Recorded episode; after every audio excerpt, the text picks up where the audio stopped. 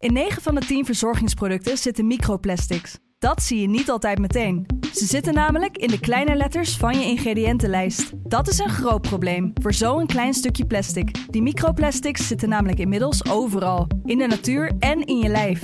Gelukkig zijn er ook merken die gewoon microplasticvrij zijn. Want dat het anders kan, dat weten we bij Beleda, Lekker Company, Marcel's Green Soap, Naïef, Smaal en Witlof wel. Dus check de kleine letters. Die hebben de grootste impact.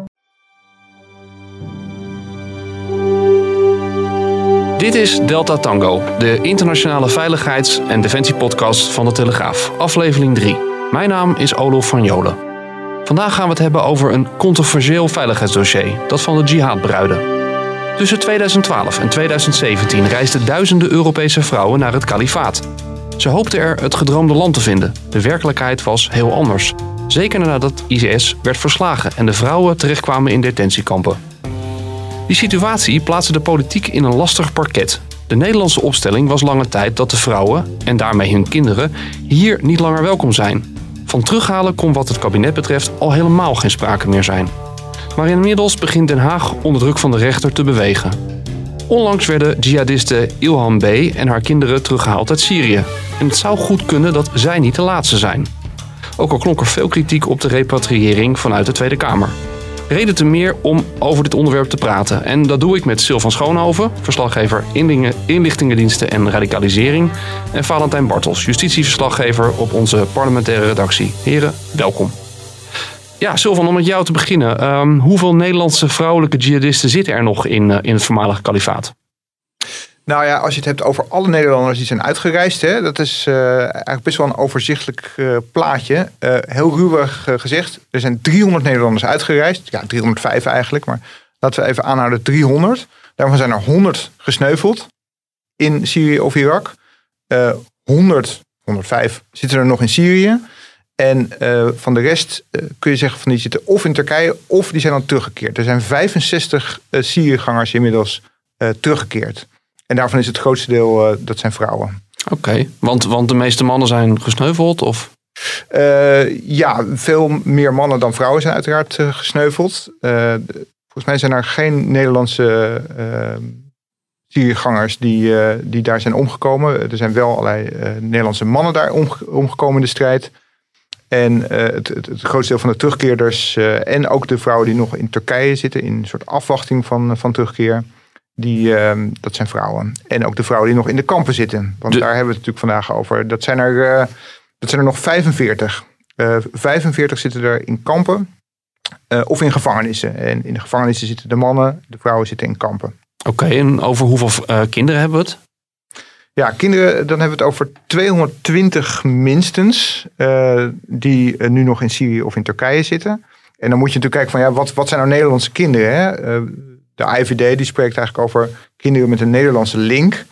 En dat betekent dat zij, uh, ja, die hebben één of twee ouders uh, met de Nederlandse nationaliteit. Uh, of ouders die lange tijd in Nederland hebben gewoond. Het is nog best een grote groep eigenlijk waar je het over hebt. 220 kinderen, ja, ja waarvan je moet, in het achterhoofd moet houden dat, dat drie kwart is daar geboren. En één kwart is meegenomen uit Nederland. Dus ja, drie op de vier heeft, is nooit in Nederland geweest. Heeft eigenlijk alleen maar ellende en ehm, de, de Sharia-staat en het kalifaat uh, meegemaakt. En als je een beetje qua leeftijden kijkt, dan heb je het over kinderen variërend van uh, vier, vijf jaar tot, tot bijna pubers? Nou, nee, de, het overgrote deel, en daar zullen we het straks nog even over hebben als het gaat over het risico van deze kinderen. Het grootste deel van deze kinderen is, uh, is onder de vier. Oké. Okay. Dus het gaat echt om jonge kinderen. En nou volg jij dit jaar, dossier echt al lang, al jaren. en je, je weet ook veel over, over die uitreizigers, maar wat voor vrouwen zijn dit nou? Ja, uh, elk verhaal is natuurlijk anders hè, van die vrouwen. Uh, en ook van, van, van, veel vrouwen weten we natuurlijk niet wat hun echte drijfveren zijn, echte motieven zijn. Maar van sommigen weten we wel gedetailleerd wat hen heeft uh, gedreven. We weten bijvoorbeeld dat er vriendinnenclubjes zijn geweest. Hè, vooral in de, in de driehoek Den Haag, Zoetermeer, Delft was daar sprake van. Vriendinnen die elkaar hebben opgehitst om naar het kalifaat te gaan. Omdat ze daar dachten dat daar een soort ideale staat was ontstaan. En ehm, wat je dan ook ziet bijvoorbeeld zijn de Nederlandse bekeerlingen. Hè, die zich tot de islam hebben bekeerd. En die dan willen laten zien dat ze, dat ze het geloof goed begrepen hebben. Hè, niet dan een soort roomser dan de paus worden. Een voorbeeld daarvan is Shoban W. dat is een hartsvriendin van ja, de bekendste jihadbruid die we kennen, Laura H. ze komen allebei uit Zoetermeer. En zijn eigenlijk samen met hun mannen vertrokken naar Syrië. Waren dit nou vooral mensen die heel naïef waren? Want uh, toch vrij snel was wel duidelijk dat het daar nou niet bepaald alleen maar het land van melk en honing was. Nee, precies. Nou ja, die, die motieven om, om daarheen te gaan, eh, daar is wel uh, wat over, over nagedacht en wat onderzoek naar gedaan. Ik sprak een tijdje terug Beatrice de Graaf. En die, die heeft bijvoorbeeld de, theorie dat veel terroristen en Syriëgangers die dat, dat doen om zichzelf eigenlijk te zuiveren, te reinigen van allerlei zonden die ze hebben. En dat geldt bijvoorbeeld uh, heel sterk voor Laura H., hè, de bekendste jihadbruid die wij Ja, want zij had, zij had wel een beetje een, een troebel verleden, zullen we zeggen. Nou, dat is zacht uitgedrukt. Zij gedroeg zich uh, werkelijk als de slet van de school. Uh, heeft daar ook uitgebreid over verteld in het boek wat over haar geschreven is. ja, zij leidde echt een ronduit liederlijk leven. Problematische jeugd, zat in allerlei jeugdinrichtingen. Ehm, haar vader probeerde wanhopig om haar op het juiste pad te krijgen, maar het lukte niet. En ze bekeerde zich uiteindelijk tot de islam om eigenlijk die, die, die, die, ja, die maagdelijkheid terug te krijgen, die zonde uit te wissen. En weer uh, met zichzelf in het reinen te komen. En zo'n reis naar het kalifaat was dan een soort ultieme uiting daarvan. Uh... Ja, en bij haar speelde ook erg mee dat ze zwaar werd mishandeld door haar man. Uh, die haar echt op, het, op het martelen af mishandelde. En zij zegt dat zij sterk het idee had dat als wij nou maar in Syrië zijn, hè, een islamitisch land, dan komt hij daar tot rust.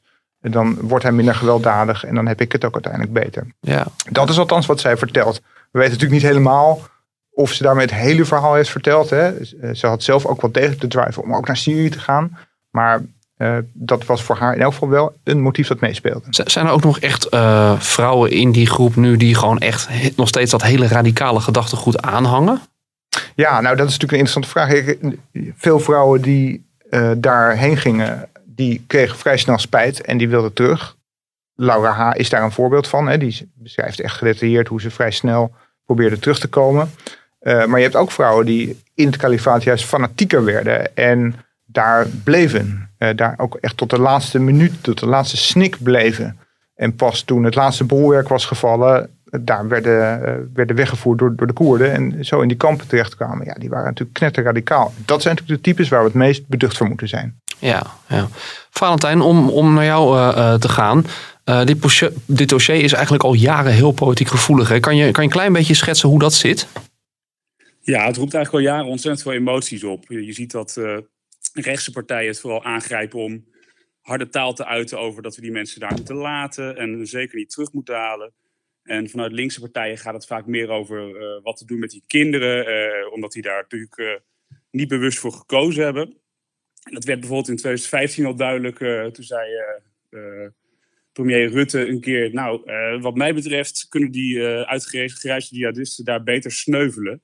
Nou, dat kon toen natuurlijk echt op nou, gejuich bij, bij een deel van zijn achterban rekenen. Maar dat was bijvoorbeeld echt een, een, voorbeeld van hoe hij harde taal daarover wilde uiten. En ja, je ziet dat dit onderwerp wordt aangegrepen om echt ook politiek te scoren de afgelopen jaren. Als je uitreist, dan weet je precies waar je naartoe gaat.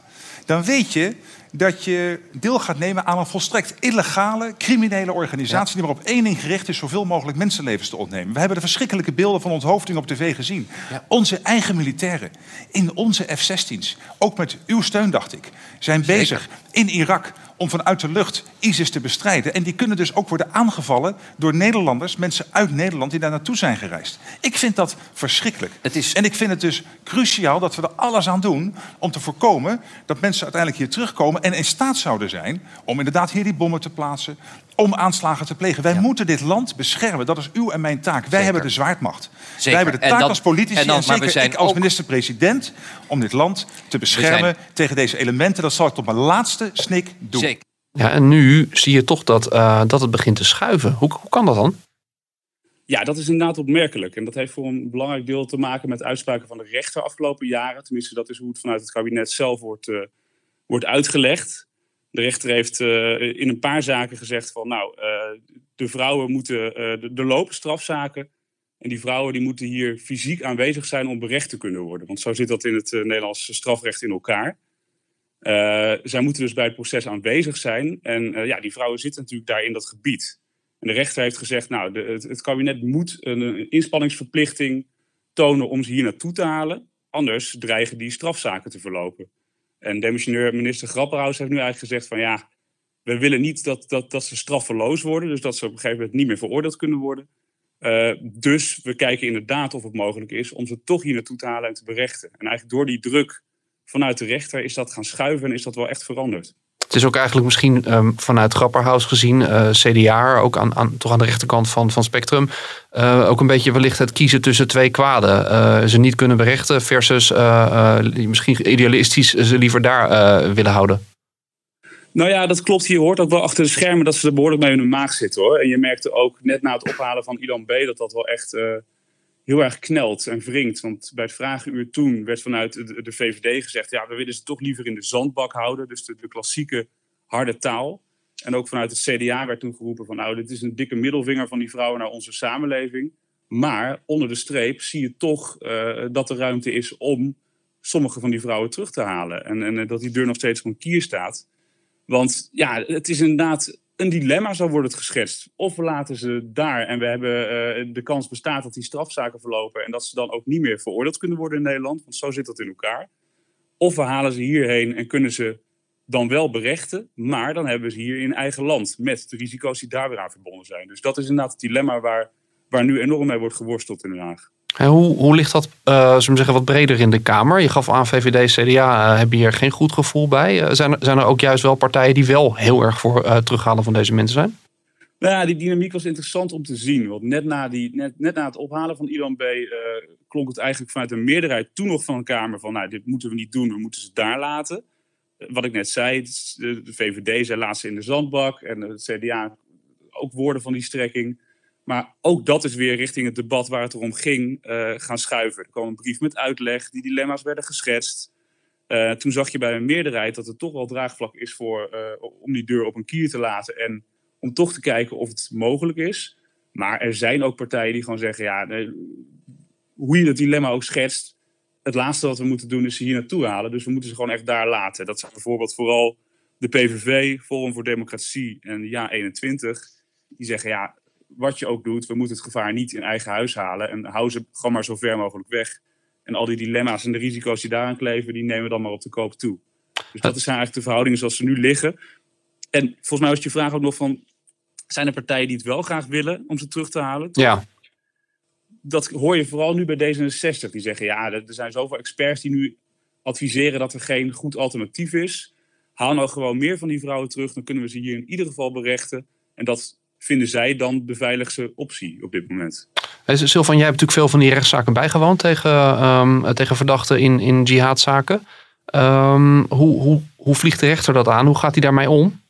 Ja, nou ja, dat, dat is ook deel van het dilemma. Is dat als je ze hier berecht, dat is natuurlijk leuk en aardig. Uh, maar je hebt vaak geen snipper bewijs tegen ze.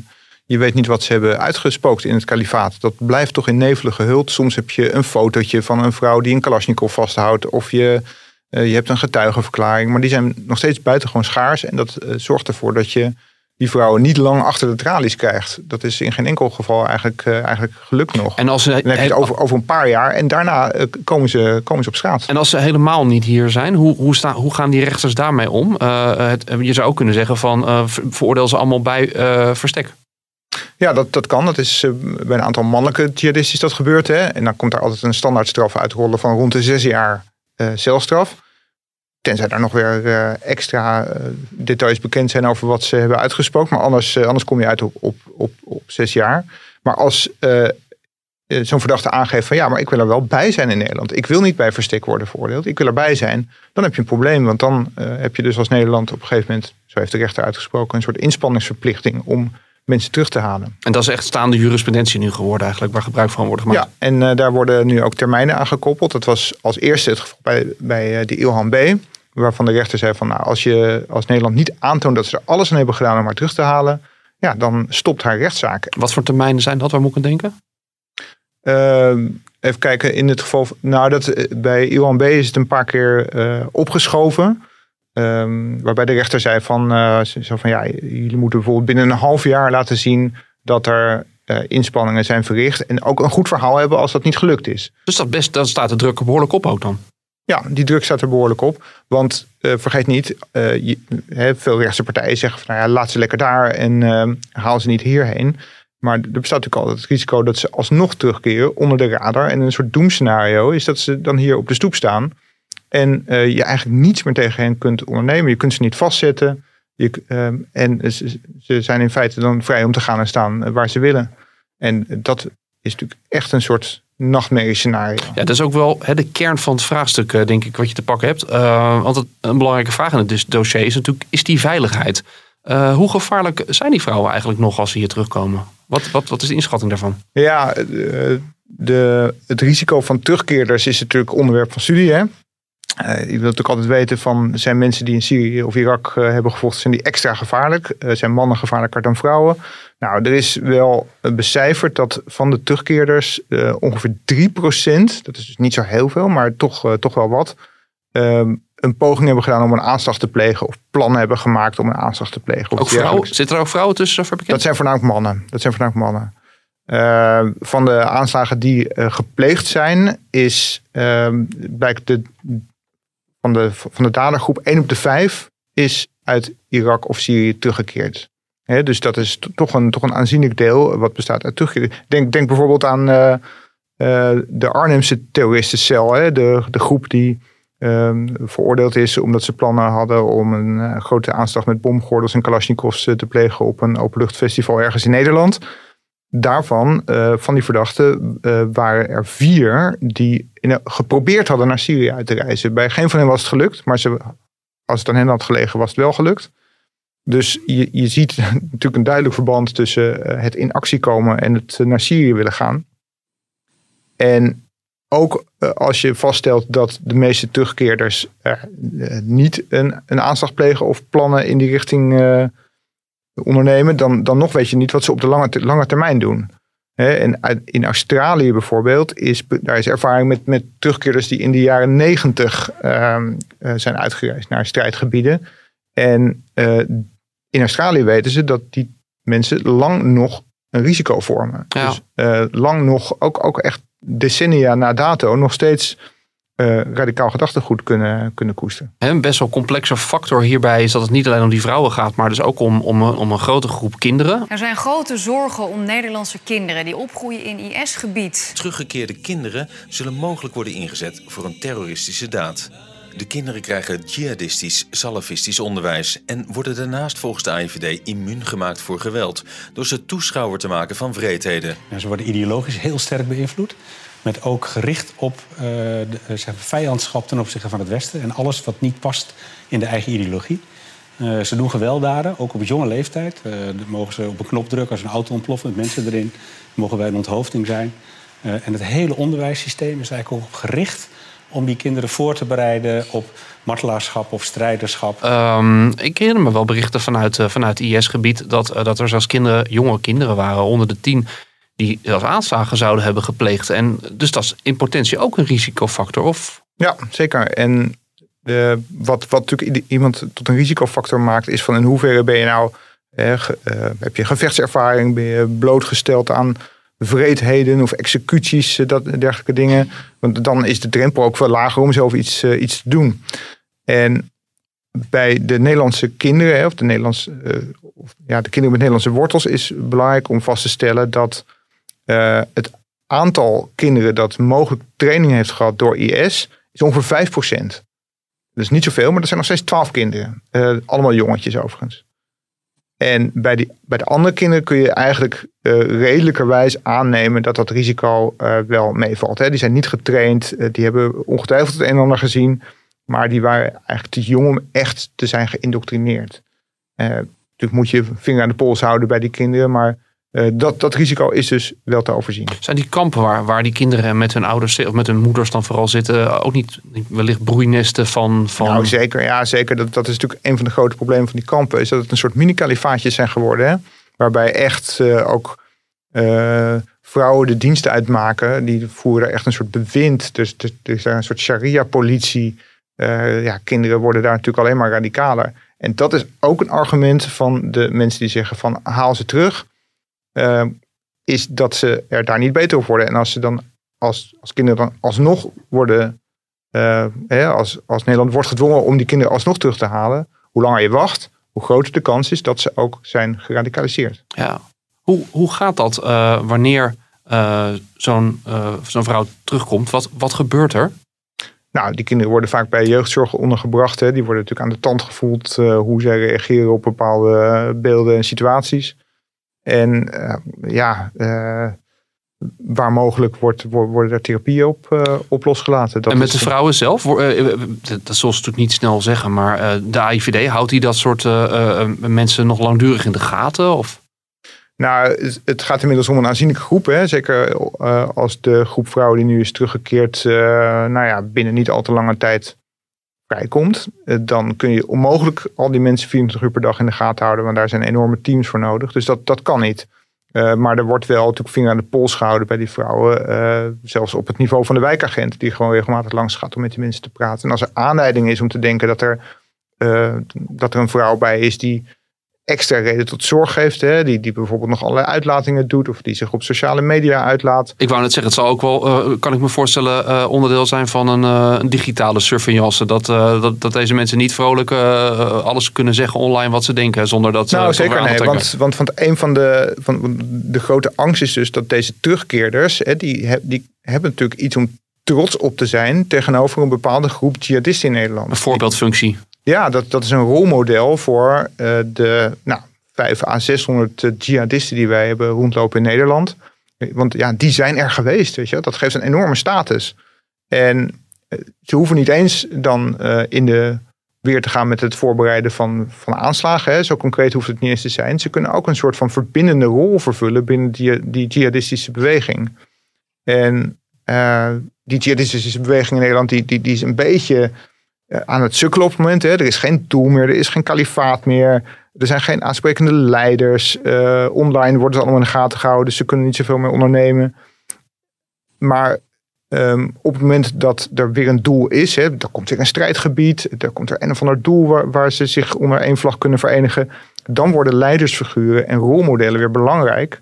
En uh, dan zijn dus die vrouwen die daar geweest zijn, die kunnen daar een belangrijke rol in gaan spelen. Die kunnen dat net zo goed zijn als mannen. Dat maakt dan niet uit. Want die, die, die jihadistische scene lijkt me niet overdreven feministisch ingesteld. Maar dat maakt dan niet uit? Dat maakt wel degelijk uit natuurlijk. Vrouwen kunnen niet de, de grote trekkers en, uh, zijn en de, en de charismatische leiders. Dat, dat moeten echt wel mannen zijn in die beweging. Maar ze kunnen wel een, echt een, een belangrijke ondersteunende rol spelen en ook een wervende rol. Ook, een, uh, ook bijvoorbeeld een andere vrouw. Dat zag je in die periode zelf ook. Hè? Dat ja, het, uh, dat, dus een, dat er... een hele belangrijke samenbindende factor. Waardoor die beweging zich toch weer zou kunnen herpakken. En weer terrein zou kunnen winnen in Nederland. En dat is natuurlijk een ongewenste situatie. Ja. Valentijn, um, de politiek heeft, heeft hiermee geworsteld. Wat, wat is jouw inschatting? Hoe gaat dit uh, de komende maanden verder met dit dossier? Nou ja, het, het demissionaire kabinet heeft de deur op een kier gezet door te kijken door te zeggen we kijken van geval per geval wat we kunnen doen. Uh, daarmee sluiten ze ook niet uit dat er meer vrouwen zoals Ilan B. Uh, terug naar Nederland worden gehaald. En de Kamer heeft eigenlijk uh, in het debat die deur ook op een kier gelaten. En in meerderheid gezegd, wij, wij snappen dat dilemma. En wij steunen dat beleid ook om te kijken of je toch iets moet doen in sommige gevallen. De het... afspraak is nu gemaakt om dus van geval per geval te kijken of dat nodig is. En eigenlijk zijn er drie voorwaarden aangekoppeld uh, waarmee ze kijken van moeten we dat wel doen of niet. Uh, de veiligheid in de regio moet op dat moment op orde zijn. Want je moet er toch mensen heen sturen ook om zo iemand op te halen. Ja, wie doen dat eigenlijk? Ja, er wordt gewoon een speciaal kernteam uh, wordt samengesteld van specialisten die, die daarheen gaan. er zitten diplomaten bij, maar ook veiligheidsmensen die gewoon met een klein team dat doen. En de vorige keer, ik heb een beetje achter de schermen gehoord hoe dat ook werd voorbereid. En dat is echt wel een een hele spannende missie geweest. Waar ook echt alleen uh, de kopstukken van het kabinet bij betrokken waren. Rutte heeft met Grapperhaus en uh, Bijleveld, minister van Defensie, daar overleg over gevoerd. Toen zat Stef Blok daar nog bij, die was toen minister van Buitenlandse Zaken. En zij wisten eigenlijk maar met een paar mensen die dat gingen uitvoeren dat dat ging gebeuren. Omdat ze zeiden ook, ja, als, als meer mensen er lucht van krijgen, dan loopt dat team ook echt gevaar. Dus dat zijn hele, hele gevaarlijke missies waar een hele kleine groep maar van op de hoogte is. Maar wat er dus belangrijk is aan is, is dat de veiligheid in de regio, het gebied waar ze heen gaan, dat dat op orde is. Uh, en, dat kan ook echt van week tot week, soms van dag tot dag zelfs wel verschillen. De veiligheid van betrokkenen moet, uh, moet geregeld zijn en de internationale betrekkingen. Want je wil de autoriteiten daar ook niet te veel tegen het hoofd stoten door zo'n actie uit te voeren. Dus als aan die voorwaarden wordt voldaan en de rechter zegt inderdaad van nou, zo'n strafzaak dreigt weer te verlopen, jullie moeten iets doen. Uh, dan kan het zomaar zo zijn dat, dat er meer van, van dat soort vrouwen zoals Ilan B. Eh, naar Nederland worden gehaald. Hey, je haalt het aan, uh, de, de, buitenlandse politiek is natuurlijk ook een component. Hè? Want volgens mij met name uh, vanuit ehm, Turkije, vanuit andere gebieden is toch ook wel de wens van ja, willen je ze hebben? Wij, wij zijn er wel klaar met ze. Ik bedoel, ook in, in, in de Koerdische gebieden zijn ze niet heel erg enthousiast over dat die mensen daar nog steeds zitten klopt, die druk speelt ook wel een rol. Hoor. Dat de Koerden ook hebben gezegd van ja, wij gaan hier niet eeuwig uh, op, die, op die mensen passen in die kampen. Dus uh, die, die druk wordt vanuit daar ook al opgevoerd. En dat is ook wel een component. Ik denk niet de belangrijkste, want dat, is toch al, dat zijn toch wel die rechterlijke uitspraken. Maar dat voert nog meer de druk op uh, om, om toch iets te doen. En dat overleg dat wordt gevoerd, daar, daar willen ze nooit te veel over prijsgeven. Maar dat wordt stevig gevoerd en dat, dat maakt ook dat, dat het nog aannemelijker is dat de komende tijd uh, nog meer vrouwen worden opgehaald. Is er nog een dossier, Valentijn, uh, tot slot, wat uh, wellicht een rol speelt in, in de coalitieonderhandelingen nu? Dat, dat kan een rol spelen, maar je zag ook in het debat laatst al dat, dat, dat de partijen die echt een coalitie willen vormen met elkaar en wat aannemelijk lijkt, die, die worstelen wel een beetje met hetzelfde dilemma. En de partijen die er echt heel erg hard op dit moment in staan, en die echt zeggen van nou, uh, wat de afweging ook zijn, we willen het niet. Uh, de PVV, Forum voor Democratie en Ja21. Dat zijn op, op dit moment niet de partijen van wie het het meest aannemelijk is dat zij een, een hoofdrol in die uh, coalitieonderhandelingen zullen vormen. Dus de partijen die dat wel willen doen, die, die, die delen dat ze dit een enorm dilemma vinden. En dat ze die deur ook wel op een kier willen laten als het echt niet anders kan. Dus het is eigenlijk een dossier, het is een dossier waarbij eigenlijk betrokkenen een soort van worden gedwongen tot, tot pragmatische politiek. ze moeten wel. Klopt, en dat merkte je ook in het debat heel erg. Dat de toon eerder nog na het net ophalen van Ilan B was. Uh, eigenlijk, hoe hou je het in je hoofd en dit, moeten we niet willen. Hoe dat toch in een paar weken kantelde naar, nou, we moeten toch kijken als het echt niet anders kan, liever niet. Dus precies wat je zegt, de, partijen worden daar ook heel pragmatisch van. En je ziet dat het, uh, dat dan toch opeens die deur op een kier zet. Silvan, hebben we nog iets gemist in in, in dit onderwerp? Nog iets wat jij nog uh, wilt toevoegen? Nou ja, we hadden het net even over uh, de internationale betrekkingen hè, die een rol spelen bij het terughalen van uh, vrouwen en kinderen. Wat voor Nederland lastig is, is dat het een soort diplomatiek mijnenveld is. Hè? want je zit in Syrië, dus je zit in het gebied van de Syrische dictator Assad. Daar doen wij geen zaken mee. Dat maakt het lastig. maar met de Koerden doen is zaken doen is ook lastig. Ja, want die zijn eigenlijk ook niks officieels. Nee, die zijn niks officieels. Die willen dat wel graag zijn. En die willen graag uh, uh, wel erkenning krijgen. En die willen bij zo'n overdracht, uh, ruiken die natuurlijk een kans om een mooi fotomoment te creëren met een, met een Koerdische vlag en een, en een handdruk en zo. En dat, daar wil Nederland zich ook niet aan wagen, want dat brengt ons weer in botsing met zowel de Turken als met de Syrische overheid.